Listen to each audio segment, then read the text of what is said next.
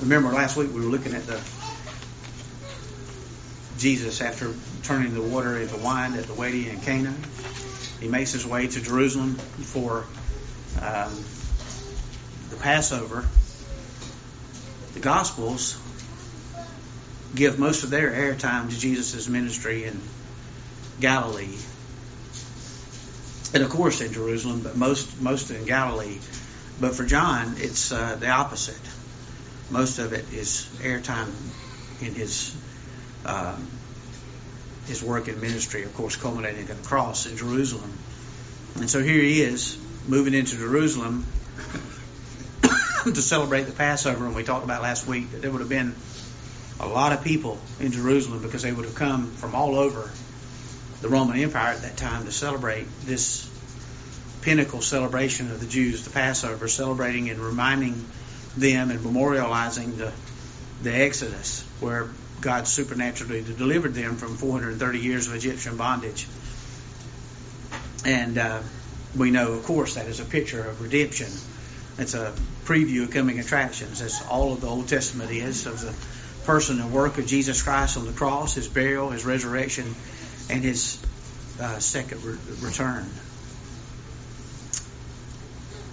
Focused in on last week, the setting that was taking place, what was going on there, and Jesus' rage, his righteous rage, about the abuses and the exploitations that were, the exploitation that was going on there at the time, dealing with the corrupt priesthood that he went into the temple and found.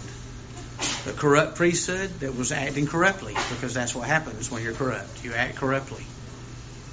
And uh, so he deals with that in the strongest way. And um, we want to trace, after looking at it last week and taking our first look at it, trying to look high above the text the way we did with the miracle at Cana with the water and the wine at the wedding feast, to wait to look up above it and fly high over it. Today, continued our, our flight over it by tracing back and looking back at the the, the issue of zeal. When this uh, was quoted here of Jesus, the disciples in verse 17 remembered that it was said, written about him, Zeal for your house has eaten me up. And we know that was quoted from Psalm 69, which was a messianic psalm uh, written hundreds of years before this, uh, speaking of the work and person of Jesus. And the disciples saw what was happening and realized, oh, the manifestation, of his zeal was to clean up the temple and the corrupt priesthood that uh, corrupted the temple. And so um, let's read that, and we want to trace back, and we won't be able to do all of it today, but we want to trace back and go back and look because uh, it is traceable to see where this zeal was manifest in the Old Testament and how it carries through and will carry through all the way to the earthly kingdom of Jesus at his second return when he sets up his reign in Israel, his signature nation, chosen nation. Um, this has direct bearing on that. So let's pray. As we, I mean, let's let's uh, read verse 13. Now the Passover of the Jews was at hand, and Jesus went up to Jerusalem, and he found in the temple those who sold oxen and sheep and doves and the money changers doing business. And when he had made a whip of cords, he drove them out of the all out of the temple with the sheep and the oxen, and poured out the changers' money, and overturned the tables. And he said to those who sold doves, Take these things away. Do not make my father's house a house of merchandise. And then his disciples remembered that it was written, Zeal for your house has eaten me up. That's a quotation from Psalm 69, verse 9. So when the Jews answered and said to him, What sign do you show to us since you do all these things? And Jesus answered to them, Destroy this temple, and in three days I will raise it up. Then the Jews said, It has taken 46 years to build this temple, and will you raise it up in three days?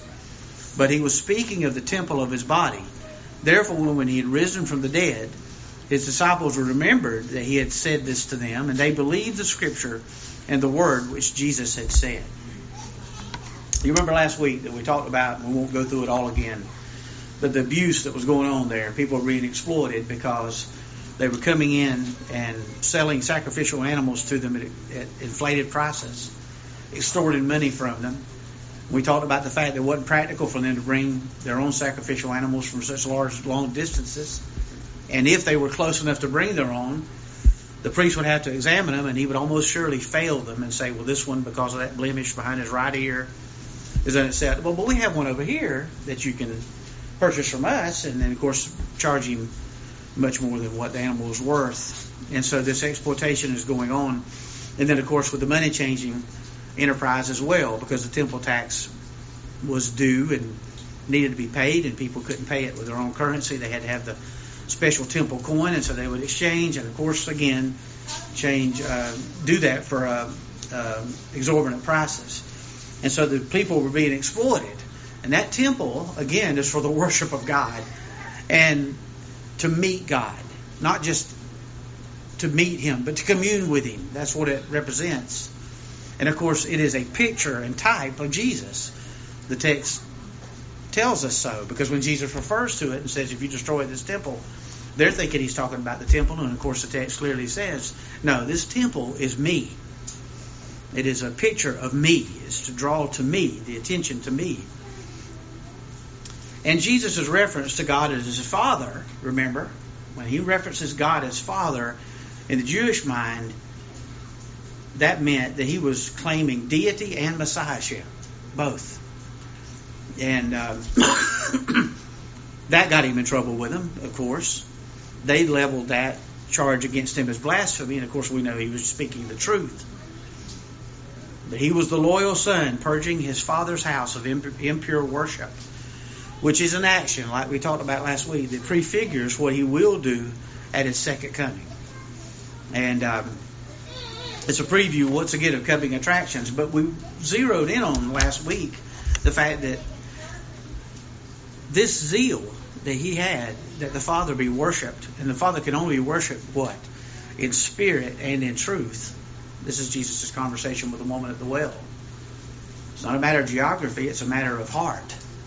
Uh, he was going to purchase the right for men and women and boys and girls to be reconciled to God and therefore worshipers of Him and that we're worship recruiters when we share the gospel. We share the gospel with somebody, we're recruiting someone for worship. To worship the one true God who is only known and worshiped and can only be worshiped if he's known by them and he knows you through Jesus. And Jesus is looking around and saying, You're lining your pockets for this. These people, you're getting in the way. You've corrupted the priesthood, and I gave the priesthood as a mediator between God and men to link them. And you have corrupted it. And you're trying to line your sorry pockets for doing this, but I'll tell you what I'm going to do to make this happen. I'm going to give my life. You can imagine why you'd be sore offended over that. You're profiting over people and pilfering them, and I'm going to pay for them. And it'll come at a great expense the cost of my blood. And that's coming off of the wedding at Cana. In other words, my purchase price for my bride will come from my life. I will do it. I'm going to give my life for my bride. And that's what this temple is to represent. That's what this temple is to figure. It's for men and women and boys and girls to commune with God because we're not reconciled to God when we come out of the womb. We're enemies with God. And there's a gap between us and Him that can't be bridged because of our sin and cannot be bridged by human effort, can only be bridged by God coming to man and doing it what we could not do. This is the context. He's looking around at that and he's understandably offended. He has, he carries an offense here that you and I could never identify with, but we can certainly appreciate. But when he says, Zeal for your house has eaten me up,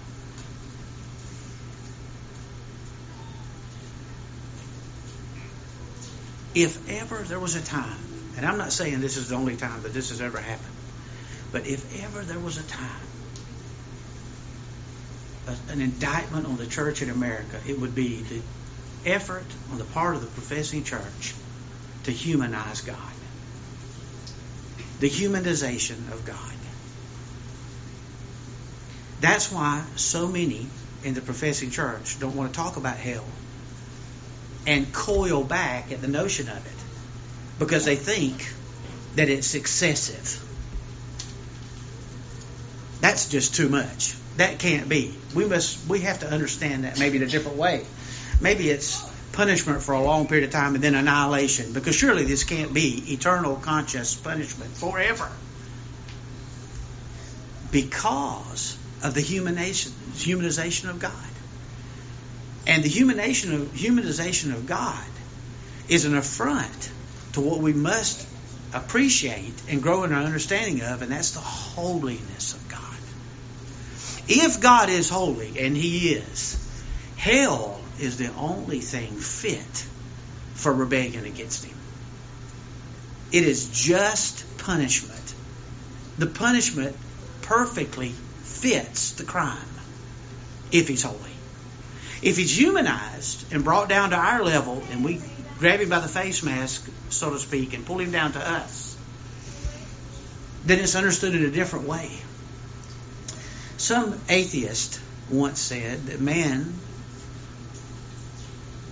Christians believe that God created man in his own image, and it seems like that man, ever since then, has been trying to return the favor. And so we're humanizing him, bringing him down to our level. That's the way we would have him. Because if we can do that as professing Christians, it can appease the guilt we have over how we live.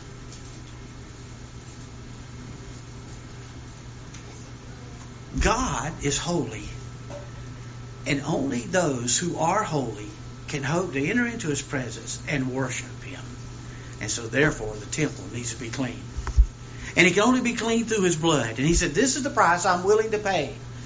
The price to pay for purchasing a redeemed bride so that they can be reconciled to the Father is the blood of his Son so that they can be cleansed by it and hope to have a relationship with him because he is holy. And that consumed our Lord. Zeal means that, like we talked about last week, that he's zealous for something that's on his mind all the time. And because it was on his mind all the time, it constantly drove and led his actions. As a man thinketh in his heart, so is he. And he's saying, I have this Father who deserves to be worshiped. And I have a people who can't worship him or hope to know him or be related to him except through me. And this temple represents that mediatorial work, that mediating work, that there's one God and one mediator between God and man. And I had a plan for you guys to point people to me at this place. And what are you doing? Robbing them so that you can live high on the hog, as we would say in South Georgia. This zeal though, traces back and goes all the way back, and we can learn a lot from this, I hope this morning, from looking at where it was manifest by a human being. Now, we've talked about this before. All the works that happen in the life of the believer are the works of Christ. They're His work through us. It's not our work, and they've been completed before the foundation of the world. So every time one is manifest, it's just manifest something that's already been done already in the mind of God. But this zeal traces back to the first time that the word is used in the Bible. And it's in Numbers chapter 25. And let's go back there. And we've gone through and looked at Numbers chapter 25 um, several times before. Chapter 25 figured prominently uh, in my life, and God used it prominently in my life when we were confronting uh, the seeker movement heresy. And uh, God drew me to this text uh, over and over again and spoke to me and used it in my life. But you'll remember that the context is this. This is this strange, odd character in the Bible named Balaam, and he was a false prophet. He's spoken of prominently in the scriptures, in the Old Testament and the New Testament. And he was a prophet for hire, just like what was going on with the corrupt priesthood that was happening in Jesus' day during the temple. And he had he was cleaning it up. And this prophet was hired by a king of the Moabites, Balak, to curse God's people. He said, "I'll pay you to do it." You remember the story, and this is where the the famous incident happened, where the donkey, Balaam's donkey, spoke uh, to him when he was forging ahead with his plans to do something that God prohibited him at first from doing, and to go curse God's people. And you remember that he goes up to some prominent places, hired by the Moabite king to curse God's people so that they wouldn't be a threat to the Moabites. And, and God changed his language and he went up there to curse them and he wound up blessing them. And of course, it really makes the king mad because he's not getting his money's worth here. I mean, he's getting the opposite of what he paid for. But Balaam is shown for us to be in the scriptures a false prophet. He was a, a pilferer. He was a prophet for hire. He was a, a money grabber, much like the priests were in the temple when Jesus did this in John chapter 2. but you'll remember, and you don't have to look there now, but you can you can recall this if you will. But what happened was is that uh, the king of Moab, the Moabites, was so upset. They said, "I've hired you to curse these people, and you've not done it." And remember, we talked about the fact that when he went up on those prominent high places and looked over the people, what would he, what would he have seen? He would have seen them camped in the shape of the cross with the tabernacle in the middle and all the tribes this way and that way. And so he's up there with a bird's eye view of the cross because there's no condemnation for those who are in Christ Jesus. We can't be cursed because Jesus took it for us. And he prevented them from cursing. He prevented him from cursing. We can't, couldn't do it. So in the third go round, we get insight into the conversations that took place between Balaam and the Moabite king as we see what happened in, in chapter 25, what we know was behind that is told for us in Numbers 31:16. And in Numbers 31:16, we learn that Balaam said this. He said, "Listen, this God's got a covenant with him, and he's not going to break that covenant. It's a covenant that's wrapped up in Abrahamic covenant, the Davidic covenant, and later on we know the new covenant. He said he's got a covenant with these people. He's not going to wipe them out. He's not going to curse them. So if you want him to wipe them out, which is what you want, or at least to cripple them and weaken them so they're not a threat to you anymore, here's what you need to do. Their God, they also worship one God. They're not uh, they're monotheists. They worship one God. And that one God that they worship will not tolerate the worship of other gods. So here's what you do get your women all gussied up, looking as fine as they can look, and parade them in front of the nation. And they'll start to get up with the women of Moab. It will bring the judgment of God upon that because pagan practices of worship go along with it and he will exercise judgment against them. That's how you do it. So it's through the counsel of Balaam that this happened in verse in chapter 25. Are you with me? This was Balaam behind this. And the Moabite king. So he did exactly what was recommended, and it did work to a certain point. But let's read it. Numbers chapter 25, verse 1. Now Israel remained in Acacia Grove, and the people began to commit harlotry with the women of Moab.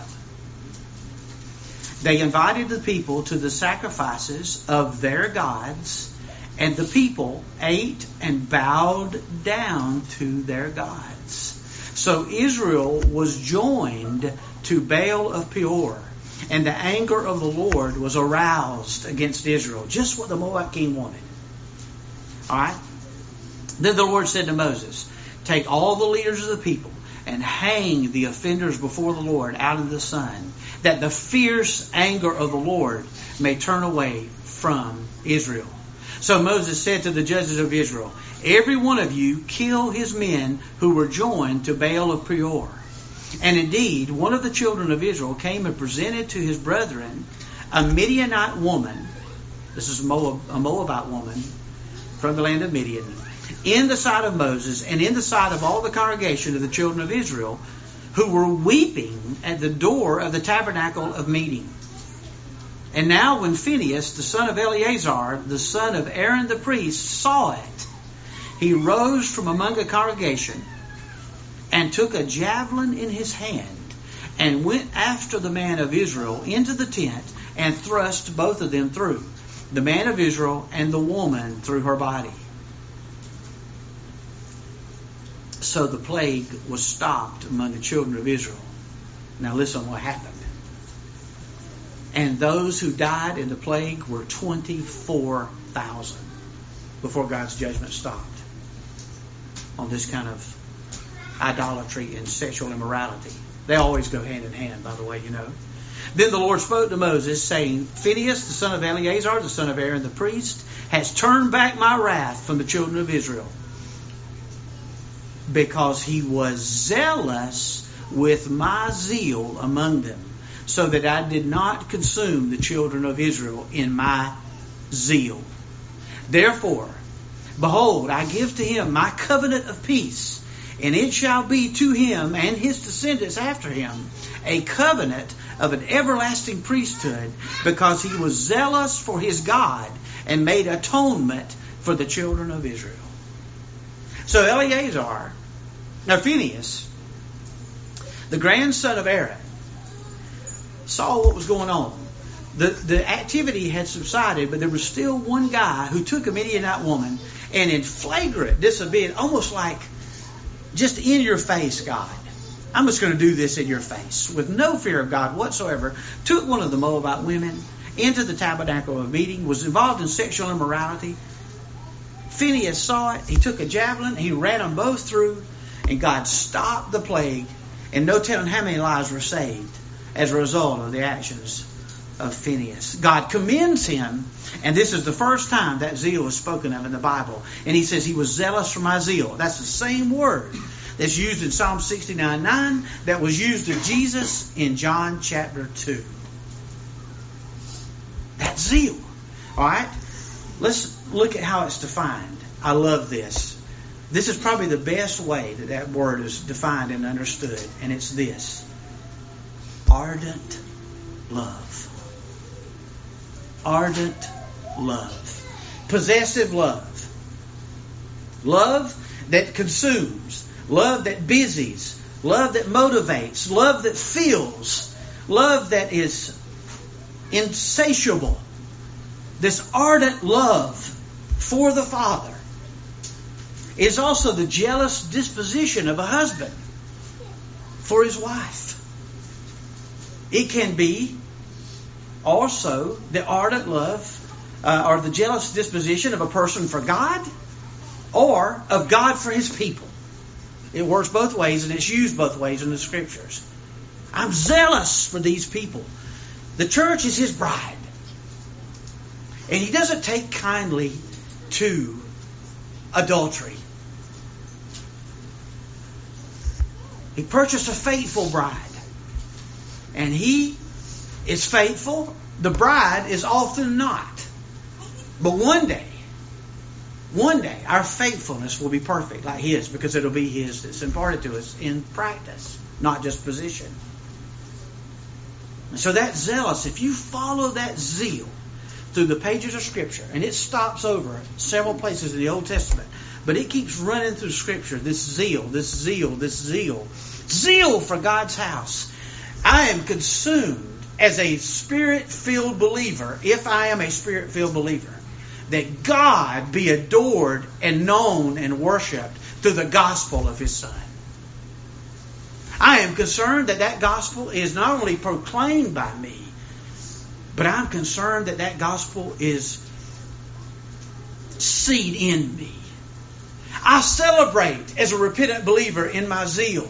I celebrate the work of the cross for me. But I gladly, through Jesus Christ, embrace and run toward the work of the cross in me. I want Him to have His way with me. I am zealous for Him. I have an ardent love for Him that cannot fail, that will not fail as a believer. Now, why do I have that? because I have been apprehended and captured by his love for me. I can't get over it. I don't want to get over it. I don't want to ever get apathetic or coy or um, numb toward the fact that God would save anybody, but especially that He would save me and what He's done for me. And it moves me to be loving in return for Him. I want Him spoken of accurately. When I go to church, I want Him spoken of in worship accurately. I want Him to be understood and proclaimed accurately. I am offended when he is misrepresented. I don't mean that I don't misrepresent him, but when I do, it breaks my heart.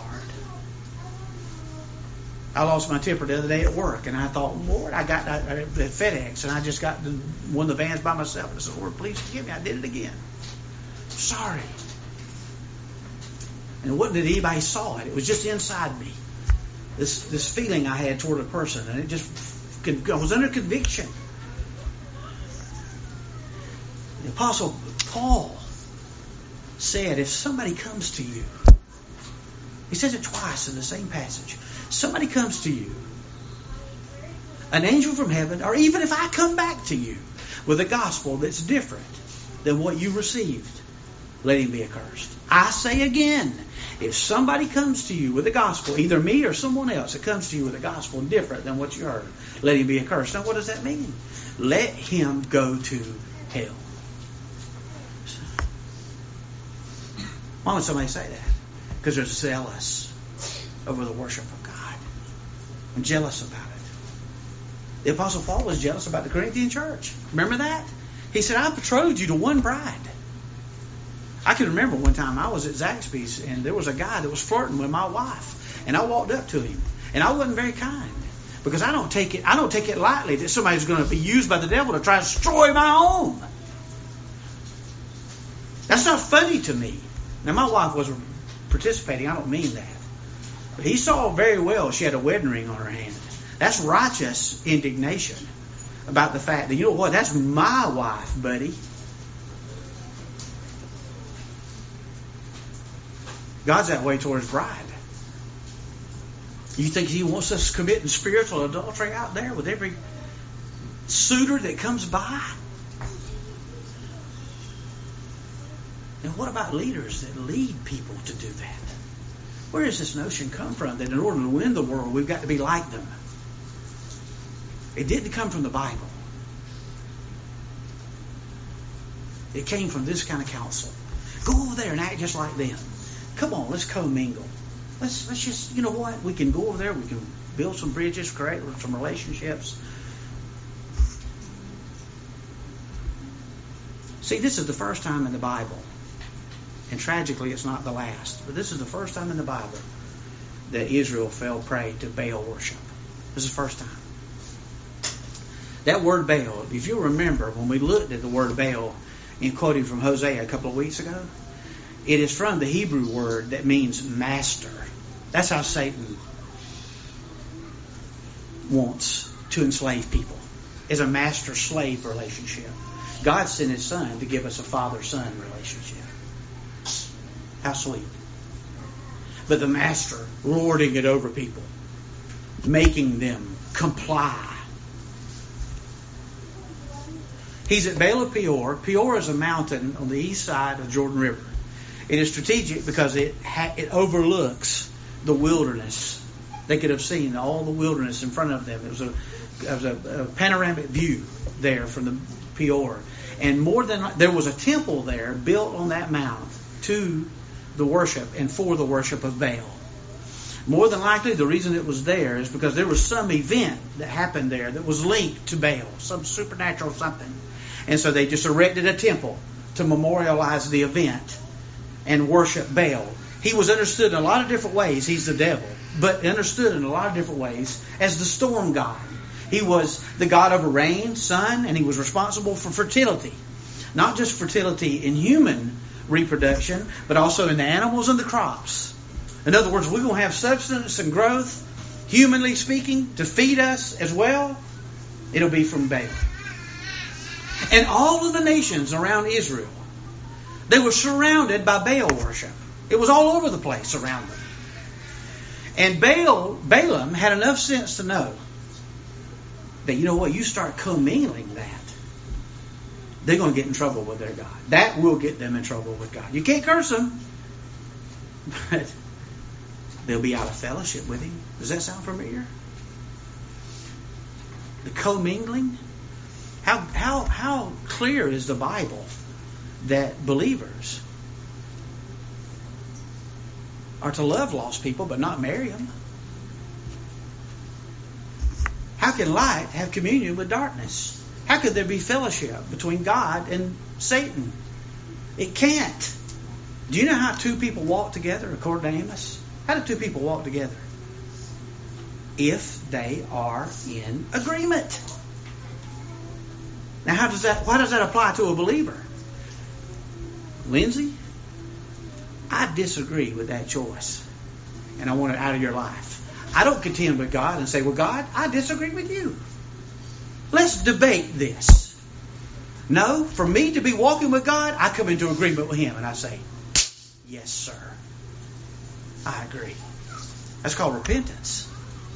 How are we going to walk with God unless we're in agreement with Him? How can a lost person be in agreement with Him? You know the word for that is? Impossible. The tragedy is when a saved person is not in agreement with him. So, they believed when there was drought, when there was crop failure, infertility in the home, they looked to Baal to solve the problem. And they believed that the problem was solved among the gods when Baal had sexual relationships with some of the other gods. And so, therefore, their worship mirrored what they thought was going on or said was going on among the gods in order to answer what they were trusting the God for.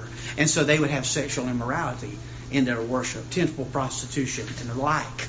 Because after all, they were just doing what the gods were doing among themselves in order to solve their want and so the worshippers would seek to imitate that by joining together in sexual immorality, and that was a central part of the worship of the false gods. It always is. Sexual immorality and idolatry go together. They are hand in glove. And so that was happening. But this is evil. Phineas said this. I'm going to tell you something right now, and I've done this. I've done this. You look at church growth manuals. You look at church growth methodology, and there's a lot of it, you'll find something sorely missing in almost all of it in modern day, part of the church growth movement. You know what will be missing? A call for holy living. It's just not there because it doesn't concern them. Just get in.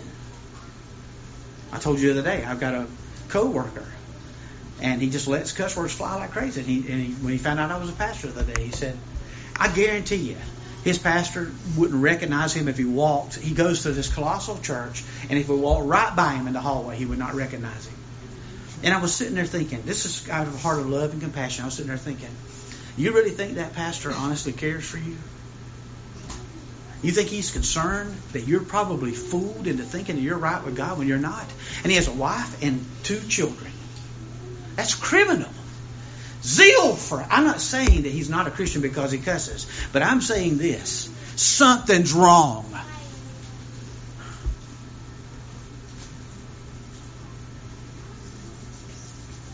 You know what? In the life of holiness, God said, I'm holy. You be holy. That's His will for His church.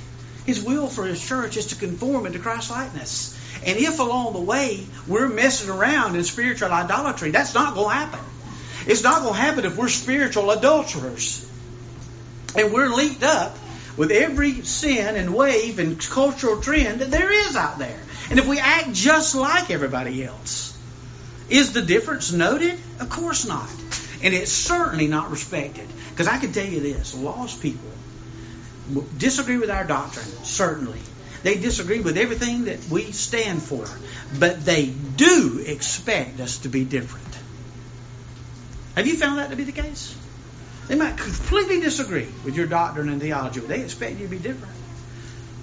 if we don't act different, it's noted, zoned in on, I thought you were a Christian. Why? What's the implication? My baseline understanding is that your profession of faith changes you. That's what you claim. And we do claim that. It does change us. You know what changes us from? It changes us, Romans chapter 6, from slaves of righteousness, slaves of sin to slaves of righteousness. That's what it changes. I was enslaved in sin before, and now I'm enslaved by righteousness. Isn't that a wonderful thing? And the Apostle Paul asked the question. He said, What profit did you have when you were a slave to sin? What was it going to get for you? What did it get for you? Well, death and hell. Yeah, that's right. Now that you're a slave of righteousness, what profit do you get? Jesus and eternal life. Hallelujah. Phineas said, We are different. This cannot go on. We say, Oh, see, if we don't view God as holy, Phineas killed two people brutally in front of everybody. How many people did he save by killing those two people? 24,000 had perished already. He stopped it. He stopped the judgment of God. Don't focus in on who got lost. Focus in on who got saved. He put a stop to it. He put the brakes on it. And that same zeal traces through Scripture all the way, and this is as far as we'll be able to go today, all the way to the millennial temple. Now, when he says, look what he told him. Look at the glory of this promise. God said, you know what? He was zeal for the worship of me. He was willing to take action based on the zeal that I get worshiped. He's jealous for me. And he's jealous for those who say they know me to be jealous for me. And with that zeal, he was motivated to do something. And he didn't know what kind of response he was going to get from anybody. But he was so focused. He was so zoned in on what was going on. He was so concerned with what that was going to mean if that was left unchecked. What's at stake here? The fulfillment of the Abrahamic covenant, the fulfillment of the Davidic covenant, and the fulfillment of the new covenant that both of those hinge on. Because if the nation gets wiped out, that's why the devil hates Israel. Wants to wipe them off the map so that there's nobody around to fulfill.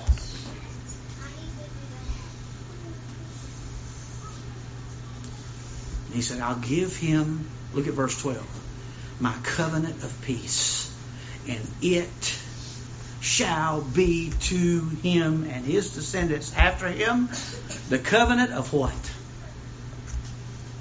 An everlasting priesthood. Do you remember that there are only three people or groups of people in the scriptures that are called kings and priests? Do you remember who they are?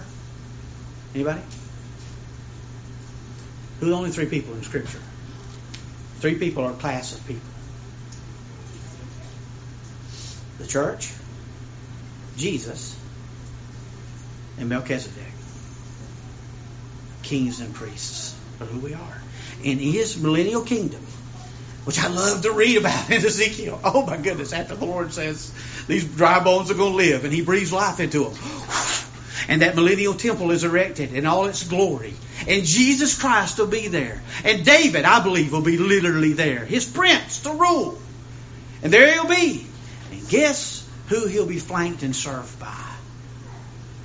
The priesthood that came out of the loins of Phineas. Look at it. I want you to look at it, if you will. Look at Ezekiel chapter 40. This is speaking of the millennial temple, the millennial reign of Christ, all the details that come. This is, in other words, this is Jesus' second coming. He's come back to earth. His covenant nation, his signature nation, his ruling nation is Israel. He will mediate his rule through Israel, and his zeal for that absolutely consumes the Father, the Son, and the Holy Spirit.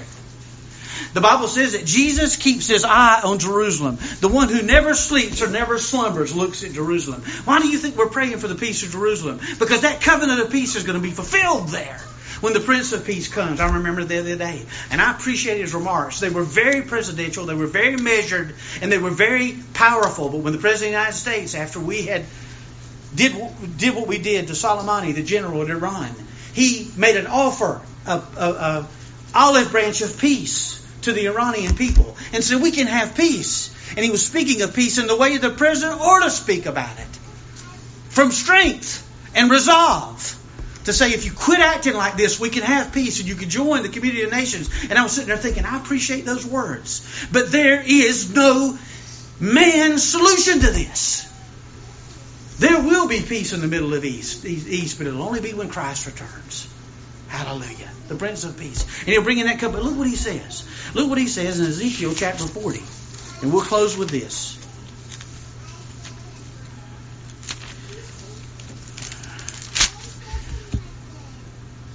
All right, speaking of the millennial temple. Okay, Jesus has returned to earth.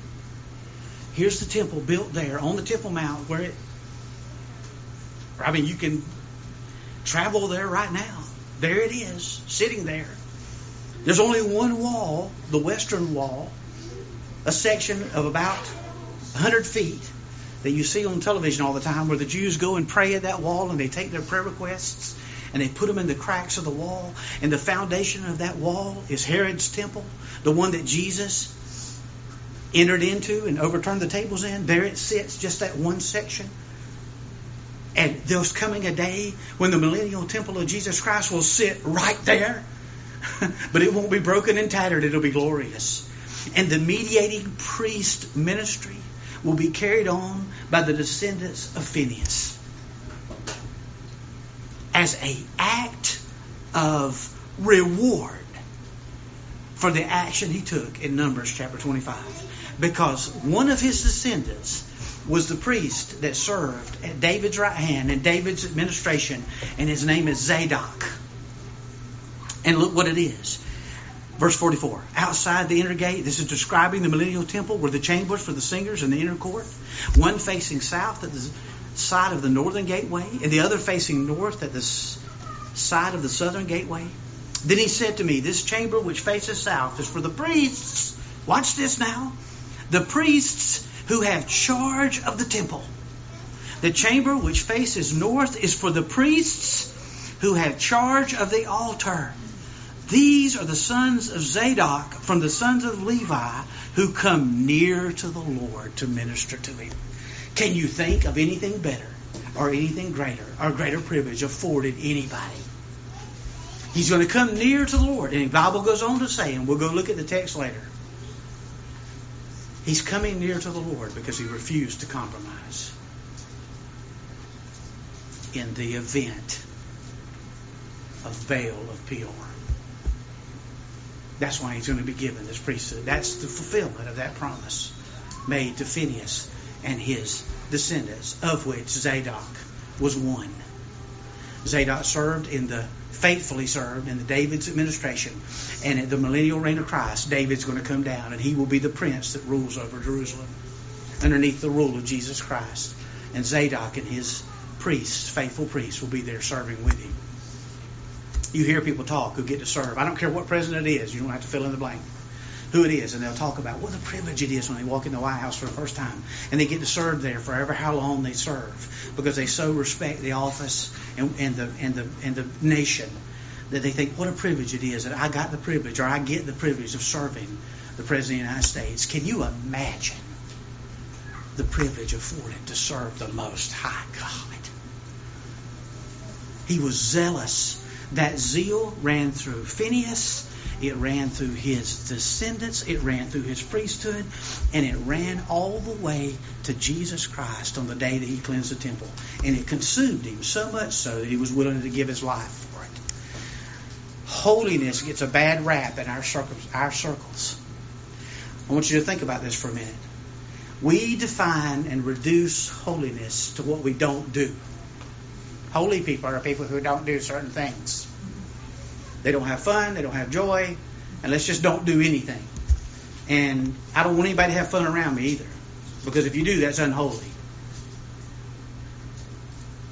What a sham. You know what holiness is? Holiness is sacrificial. Holiness is the giving of oneself wholly to the Lord. Holiness is love. Holiness is not self serving. Holiness is consecration to the point where you don't even think of yourself anymore. Holiness is putting others' interests on the same level as your own in the body of Christ. Holiness is being set apart to the Lord who is love. Holiness is not what I don't do. It might involve that. But moreover, dear friends, it's not what I don't do, it's what I get to do. I get to obey God now. I had no hope of ever. I've never obeyed God as a non believer. I've only offended Him with everything I've ever done. But now I get to obey Him. I get to walk in obedience. I get to walk in communion. I can be in agreement with Him. I can know what He says and change through the power of the Holy Spirit to be in agreement with Him so that I'm in communion and fellowship with Him. That's holiness. It's being set apart, it's being different. But the difference is noted. It's not sequestering ourselves, it's not to get up and quarantine, but it's to be among the sick and afflicted as a whole person. W H O L E. And relationships are no longer about what you take from them, it's what you're able in grace to give to them. That's the holy life. And it's based on joy. Dear ones, I had a pastor say this not long ago, and I totally agree with this. Listen to me. He said, there are different ways that we can define the gospel. But the gospel is Jesus Christ. You realize that. It doesn't just concern Jesus Christ. It's not just the message of Christ. It is Christ.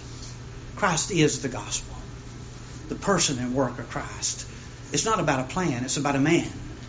And his name is Jesus Christ, God who became a man. Please understand this.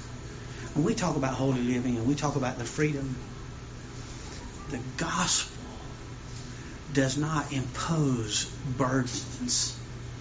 The gospel removes them. The gospel does not impose burdens. The gospel removes them. I'm now right with God. I get to live in a new way. All this in heaven too? You got to be kidding. I get released. I'm been freed from me. That took some doings. Jesus died on the cross to release me from me and the word, the wrath that you and I deserve. And now we're free. We're free in Him. The gospel is news. Everything else is advice. Every other religion gives you advice. Here's how you act. If you act this way, you can get to God. The gospel is news. God came in Christ and did for you what you can never do on your own, and you're free. He said, What's left to do? Nothing. Nothing. And then that motivates us to say, God, if that's the way I'm saved, that I am, I renounce as an act of your grace, I renounce me. And I hold to the fact that there are no limits to whatever you want to do with me. I'm yours. Above all, a price. I'm not trying to finish what you've done. This is as a result of what you've done. It's a result of me boring deeply. I brought some freight to you, some junk that I myself accumulated. I'm my own worst enemy. And what have you done? You have released me. You've set me free. You have made me free, and now you can have me. And I'm zealous that you be known. We should be zealous for the church that we have one husband. And we don't need to be going around idolatrizing ourselves. We need to be zealous for the things of God. That we be serious about Him, about who He is biblically. How can He be known? He's revealed Himself in Scripture. We have it.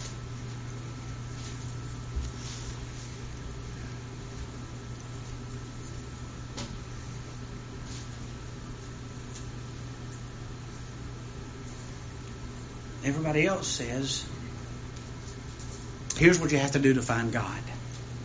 Christianity says, God, I'm God and I've come to find you. I came to seek and to save that which was lost. I'm the initiator. You can't get to me, but I come to you. And we be zealous for that. Zealous that that's known. Zealous that that applies to my life. Lord, do the work of the cross in me. And as you do it for me and do it in me, do it through me. Release me from the tyranny of self serving foolishness so that I'm consecrated to you. For I'm zealous for you. You deserve to be worshiped. You deserve to be worshiped. Would you agree with that? Does God deserve to be worshiped? Does the God that raised and redeemed you and is made known in this book deserve to be worshiped? Are you impressed with him? That's what worth, worship means. It means the assignment of worth. Worth. Worth. What are you worth to me? What are you worth? He's, he's infinitely valuable. And you find the God in here, and to be honest with you, I'll be honest with you. You go read through the scriptures, you go mess around in Ephesians chapter 1 and 2 and 3, for instance. Just go there, just one place. First three chapters of Ephesians, go mess around there for a little while. And I tell you what, you'll almost be willing, you'll almost be willing to say this. God is too good to be true. You'd almost be willing to say that. You mean to tell me that in Christ, as a gift, all this is true about me now?